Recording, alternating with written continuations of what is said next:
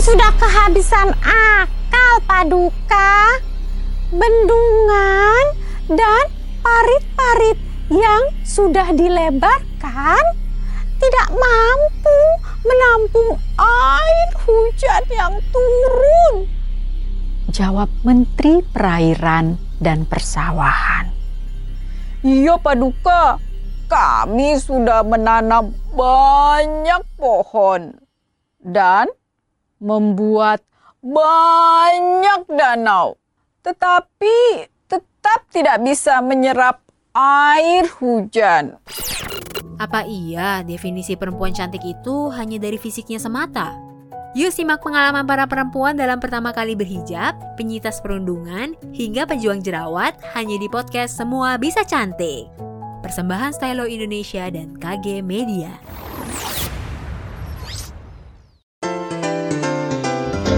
Dongeng pilihan orang tua. Bobo yang selalu riang gembira Mengajak kita semua Tamasya ke alam penuh warna La la la la la la la Bobo teman bermain dan belajar Bebo bebo bobo Halo, ketemu lagi dengan Kak Lucy.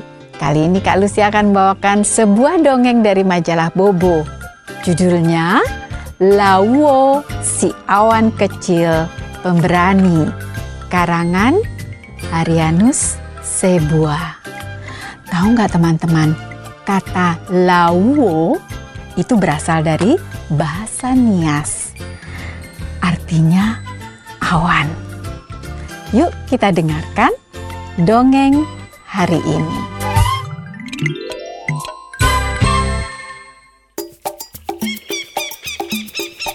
Di langit kerajaan guru-guru tinggallah sekumpulan awan.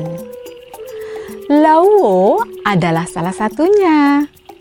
Lauwo memiliki ukuran badan lebih kecil dibandingkan teman-temannya. Karena badannya yang kecil, Lauwo dianggap remeh oleh awan-awan besar itu. Awan-awan berbadan besar memiliki sifat yang tidak terpuji. Mereka semua sangat nakal. Hmm, siapa yang suka nakal? Tidak boleh ya.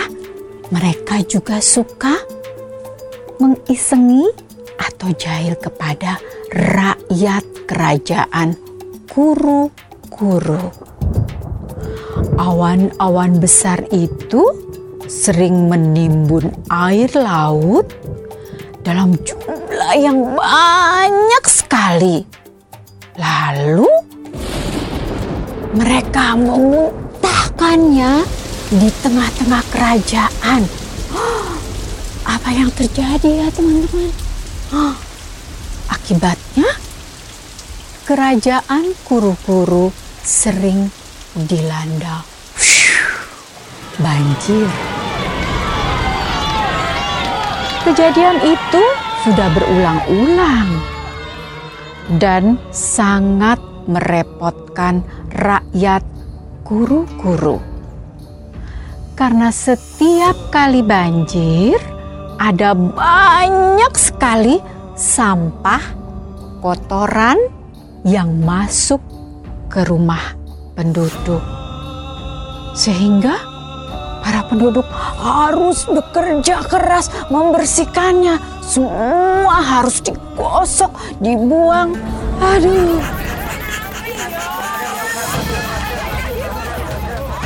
Raja Kuru-Kuru sudah hampir putus asa dengan ulah teman-teman Lawuo. Raja sangat iba kepada rakyatnya yang sering kelelahan karena berulang kali harus membersihkan sampah-sampah dari banjir dan pasti memperbaiki rumah mereka yang rusak. Karena apa?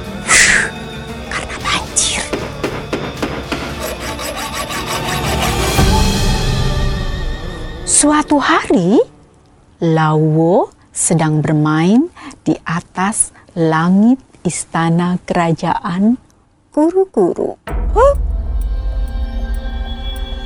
Lawo melihat raja sedang mengadakan rapat dengan semua menteri dan penasehat kerajaan. Lawo mendengar suara raja. Wahai para menteri dan penasehat kerajaan guru-guru, apa pendapat kalian tentang bencana banjir yang semakin sering menimpa kerajaan kita?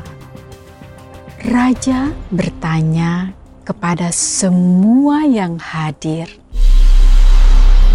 Kami sudah kehabisan akal, Paduka. Bendungan dan parit-parit yang sudah dilebarkan tidak mampu menampung air hujan yang turun. Jawab Menteri Perairan dan Persawahan. Iya Paduka, kami sudah menanam banyak pohon dan membuat banyak danau. Tetapi tetap tidak bisa menyerap air hujan. Ujar Menteri Pepohonan dan Danau. Menteri-menteri lain dan para penasehat kerajaan hanya terdiam. Rapat hari itu pun berakhir sia-sia. Lawo menguping pembicaraan raja dan para pembantunya tersebut. Dia sangat sedih dan merasa kasihan kepada rakyat kerajaan kuru-kuru. Oh, apa yang harus kulakukan? Lawo pun terbang kembali ke tempat tinggalnya. Ia melihat awan-awan besar sedang berkumpul. Lawo pun menguping pembicaraan mereka. Wahai teman-teman, sudah lama nih kita tidak membuat kerajaan guru-guru banjir. Yuk, kita jahili mereka besok. Usul salah satu awan dengan badan paling besar. Setuju, setuju, setuju, setuju. Wah, sambut awan-awan besar lainnya. Lawo sangat geram dan kesal sekali mendengar rencana teman-temannya tersebut. Namun, dia tidak tahu bagaimana cara mencegah rencana jahat teman-temannya itu. Lawo yang sedang bersedih dan bingung terbang kembali ke darat. Dia melintas di atas sebuah tambak garam dan melihat seorang anak sedang berbincang dengan ayahnya, petani garam. Lawo terbang rendah sehingga dapat mendengarkan percakapan mereka. Ayah, ayah, tadi di Padepokan Empu Jingkrak mengajarkan kami sebuah pengetahuan menarik loh. Kata si anak itu dengan riang. Oh yo, apa itu nak? Ayahnya bertanya. Kata Empu Jingkrak, awan dapat dipercepat menurunkan hujan dengan menggunakan garam. Jelasnya dengan penuh semangat. Garam membuat air di dalam awan lebih padat. sehingga lebih cepat lepas dan berubah jadi hujan. Tambahnya, Wah, menarik ya. Ayah baru tahu. Dan kita punya banyak garam di sini. kata sang ayah sambil tersenyum. Ia mengangguk-anggukkan kepala dan membelai rambut anaknya.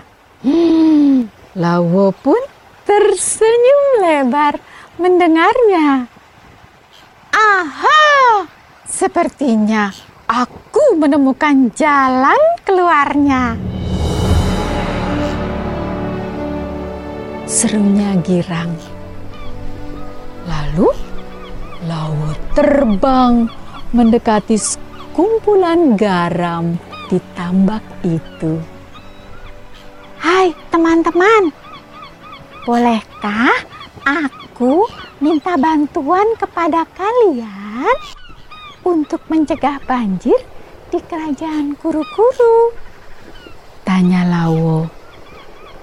Bagaimana caranya? Hai, awan kecil. Kami sudah sering mendengar ulah awan-awan besar yang menyebabkan banjir di kerajaan Kuru-Kuru. Jawab Ram-Ram, pemimpin para garam di tambak tersebut. Gampang. Begini caranya. Lawo pun berbisik kepada Ram-Ram dan teman-temannya. Wow, hebat awan kecil. Sepertinya kami bisa membantumu. Kami siap menjalankan rencananya. Kata Ram-Ram dengan semangat. Lalu apa yang mereka lakukan? Keesokan harinya, awan-awan besar beraksi menjalankan rencana jahat mereka. Mereka meminum air laut sebanyak-banyaknya. Lalu terbang menuju daratan. Lawo sudah mengamati gerak-gerik mereka. Lalu memberi aba-aba kepada siapa? Typhoon, si angin laut sahabatnya.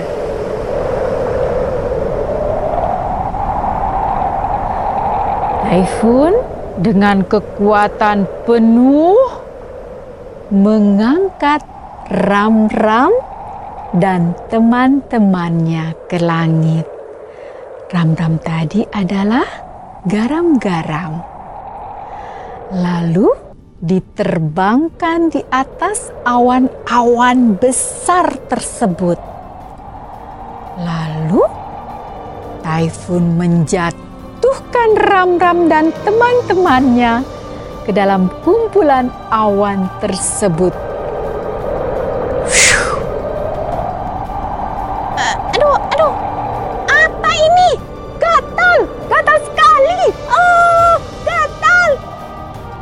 Teriak awan-awan besar itu. Mereka secara tiba-tiba jadi gatal. Mereka pun mendadak berhenti di tengah-tengah laut sebelum tiba ke daratan. Dan seluruh air laut yang telah mereka minum, wah, tumpah jatuh kembali ke laut.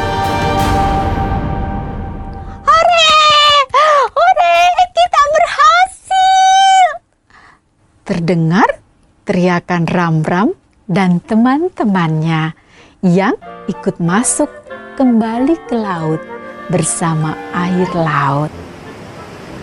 Lawo dan Typhoon pun berpelukan berputar-putar merayakan keberhasilan rencana mereka. Sejak itu, bila awan-awan besar ingin usil lagi, maka Lawo akan kembali bekerja sama dengan para garam dan taifun. Begitu seterusnya, sehingga awan-awan besar menjadi bosan. Dan akhirnya apa? Meninggalkan kerajaan guru-guru dan tidak berani lagi kembali. Tinggallah Lawo mengolah dan membawa air laut secukupnya ke darat agar kerajaan guru-guru tidak kekurangan air. Raja guru-guru dan seluruh rakyatnya sangat berbahagia dan bersuka cita. Karena apa? Mereka sudah tidak pernah lagi mengalami kebanjiran.